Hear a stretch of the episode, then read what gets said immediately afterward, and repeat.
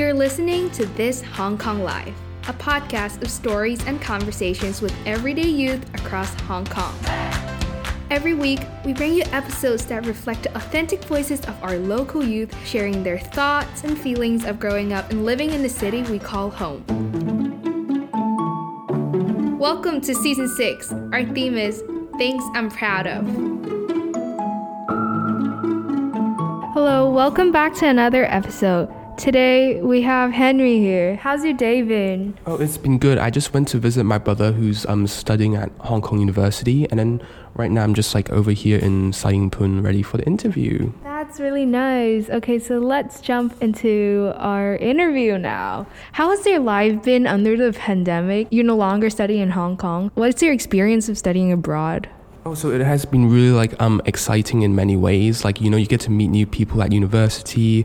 You're more like you know, like it's very different to Hong Kong. Like we're back in secondary school, you, you, know, you're just very concerned about your final year exams and like at university, first year, like at my university, at Durham University, it doesn't count in first year. So like you spend more time like, you know, socializing, making friends, you know, partying, clubbing and doing all of that. It's definitely very different to like how my time has been at school. But yeah, like it surprisingly, like despite the label of the pandemic, it has been quite fun in the UK. What's the main difference of like going through the pandemic in UK and Hong Kong that you have noticed? So like in the UK, it's definitely a lot more lenient. Like over there, like I don't have to wear masks when I go out. Like when I was like in Durham, like there was no like social distancing rules whatsoever. You can go out with as many people as you want. People's attitude towards the pandemic were not as like um serious and concerned like over here in Hong Kong. So I definitely felt there was a lot more freedom when I was in the UK. And since coming back to Hong Kong, I would have to wear the mask again. And you can literally feel the, the differences between studying abroad and just coming back to Hong Kong. Yeah, the social distancing rules a bit annoying to everyone. And like Hong Kong has been in lockdown for like frequently over the years. So I don't think it's a good experience at all. I've heard that you've like done some teaching in the UK and school trips. You have done some teaching. Can you share your experience about it? The teaching experience actually took part in uh, Nepal, but like in the UK, it was more of like an opportunity to raise awareness about um, educational inequality. Like, so it was part of like um, a fundraising arm of like my university's student union. It was called like DUCK, like Duck, but I don't really remember what it stands for. But then it was about um, having this sort of like fundraiser where we get crowdfunded to travel as far as possible from Durham University for 30 hours, and through this fundraiser, we are raising awareness about educational inequality across the globe. Since UK is a first world country, usually when it comes to the word inequality, we will think of third world countries and underdeveloped countries. So, can you tell me more about how inequality occurs in the UK? we had to get um crowd funds like um you know through like the fundraiser website like you know people can donate as much money as they want to us like you know our friends our family like people who like have heard about our fundraiser. And through using that money like we have we spend it on like traveling you know like from Durham like all the way to like um, a place called Land's End in the UK which we did research is the furthest point from the university. And part of like um, the fundraiser was to pretty much get as far away from the university as possible but the rules were to like it must remain within the country. So we didn't manage to get to Land's End, but we came in third place because two other people who also knew that Land's End was the, one of the furthest points from the university, two other groups arrived much earlier than us. But like it was a, definitely a very meaningful experience because those who attend private schools in the more like posher areas in the south of the UK, maybe like in parts of London, you know, are more advantageous than those who study in the north, which is generally more like working class and like opportunities are much less and like less people get to like have those like bright opportunities than those who I guess go to those private schools and all. Yeah, so there's definitely a very interesting opportunity. Allowed me to see things from a very different uh, perspective and like you know getting to understand deeper about these issues. Yeah. Even not in the UK and Hong Kong, there's like public school, private schools, and international schools, and I feel like education is really different in these three types of school. Like for example, I personally go to an international school, and I've never been to a public school, but then throughout all these podcasts, hearing from different people, I've realized that there's like ethnic minority groups that are forced to learn Chinese even though they clearly do not understand Chinese at all, which has limited their potential to receive um, education. It has also limited them to develop their potentials in one way or in another, right? Yeah, like I totally agree. Like ethnic minorities um studying like Cantonese or like um Chinese as their main language in local schools because they tend to be from low socioeconomic backgrounds. Like absolutely, it's limited their opportunities because like in, at a global scale, English is the more like dominant language. You, you, it's pretty multi applicable in every country you go to. So like obviously, like if they're being taught those as primary languages, they're very limited to just like Hong Kong and China. Like I can see how that um the the dynamics of that. So yeah, like educational inequality is not just like something that you can explicitly observe. Like it's very implicit in so many ways. You really got to dig deep and like see how it's kind of affects people like in very like subtle ways. And yeah, like it's definitely a very big issue that needs more attention. Yeah. Yes, I think that also correlates to like children inequality in a way because children's always like the future of the society. And I think if we don't fix this issue, I think it's just going to be a cycle. And at the end of the day, we're still going to experience that the richer get richer and the poorer gets poorer. Just like with educational equality regarding like um you know existence of private schools and like having just you know the, all these different things like pretty much dividing society based on like um you know whether or not they're able to like you know afford to go to those private schools, which in return makes them more likely to um, go on to like very prestigious jobs and like universities. Like just the whole system and structure of it all is reinforcing that in wealth inequality and just making the gap between the rich and the poor even wider. So I definitely see that, and I can totally see how like um, the state school system in Hong Kong, in some in some sectors and in some schools are really letting students down like you know whether it be like very poor management and like they're definitely like disadvantaged. Going to particular state schools in hong kong so yes like education inequality is a big issue not just in third world countries but also in first world countries yes Yes, I totally agree. So personally, and we've been to the same secondary school. Yes, yeah. So like right now in our school, we do have some uh, programs called the Chinese Learning Enhancement Team. You know, in our school, before we're in the diploma program, every student has to take Chinese, right? Mm-hmm. So even though our school has different levels of the Chinese classes, we some students still struggle because they're they don't have like an Chinese background, right? In our school, we actually have made this program. Older students tend to help younger students in their journey of learning Chinese because Chinese is definitely a hard language to learn, I'd say, and it's complicated. I think like high school students, they will usually help the younger students to learn Chinese just to like lessen the gap of language differences. The school we went to, like we went to this Renaissance College. So basically, um, yeah, like with the Chinese learning enhancement team, like I can see how it's making it more like fair, like more of level playing field. And yes, like obviously measures can definitely be taken, make it more fair within a school like um context, like you know, make it more fair for like racial minorities and like the dominant you know ethnic group, you know, like they're not not have any barriers to like um life because of like their backgrounds and also like I definitely see how like um measures can be put in place to make it more fair yeah in the context of like um equal opportunity through education. So yeah, absolutely. And this is definitely something that our school is doing. Is definitely something that can be promoted in different schools in Hong Kong or in the UK just to lessen the barriers and like make the community closer in a way. How my school has kind of like um raised awareness about um you know the importance of education was like my teaching trip to Nepal like um with Renaissance College. So basically, like under like the community action service um, program in my school, which is like a requirement for the IB.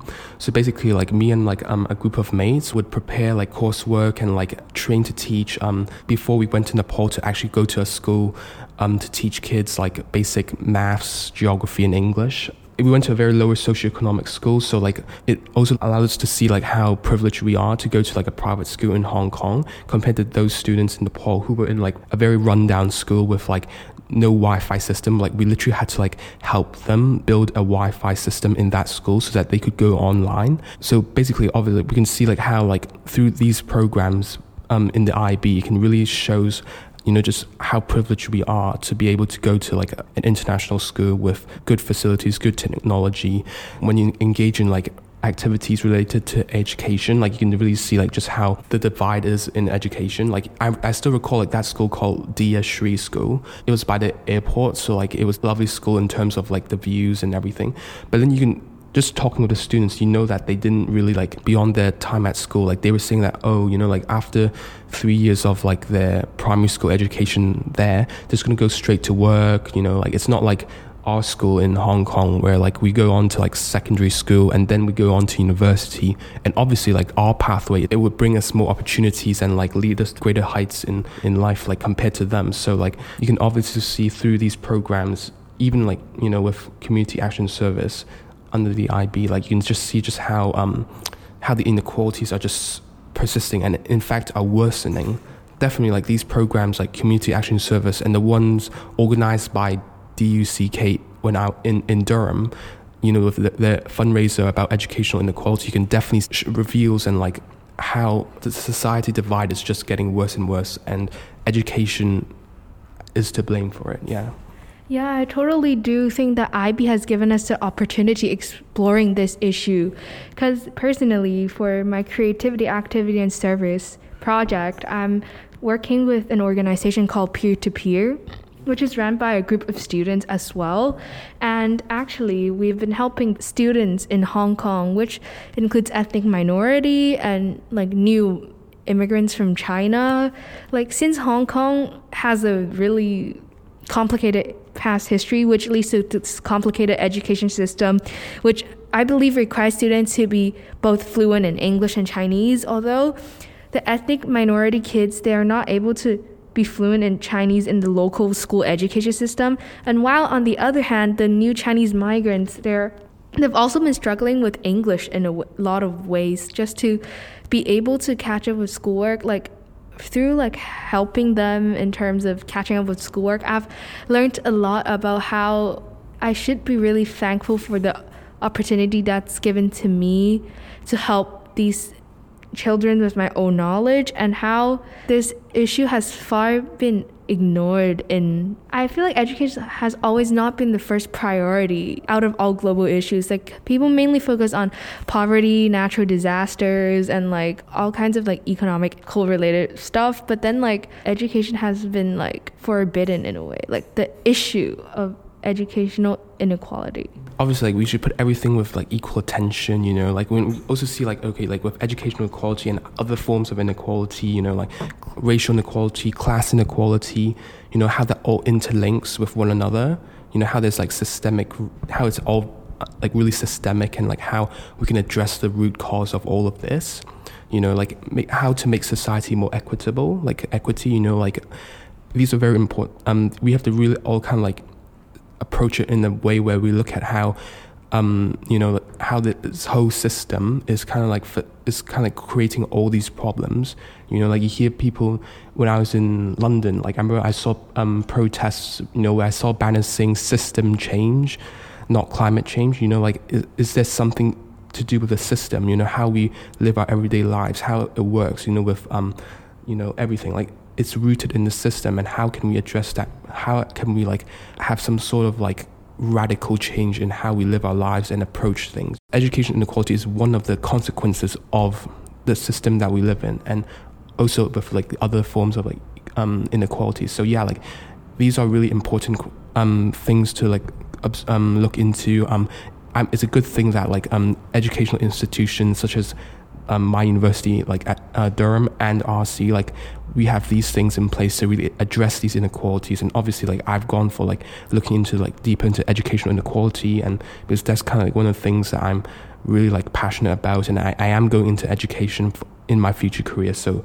yeah, it's definitely um interesting. Yeah. Yes, I totally agree with you, and I also feel really grateful that RC has like established this platform like CAST like the IB program has allowed us to really focus on exploring like inequality in general. And I do really think that education inequality is something that we need to look into because even in Hong Kong, most of the time, I feel like education might not be valued by everyone in a way just because we're in like a first world country or city it's just like education has not been valued because everyone thinks that hong kong has provided a stable environment even without education. Definitely like i think there should be more um, things in place like in hong kong to like promote the importance of like um, going into education because i for one have heard of um, um, people from like uh, certain school systems in hong kong where they have um, well either they've they've been like really let down by the school like whether they've just been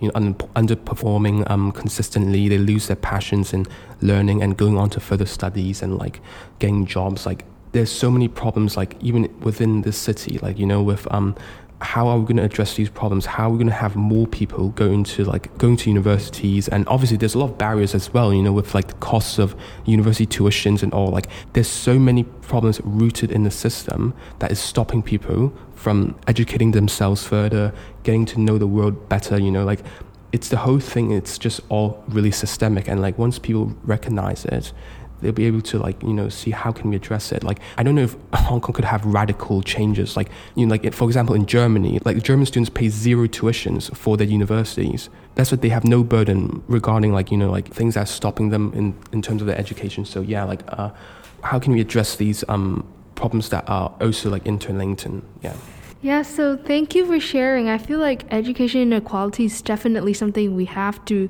be looking into like in future years.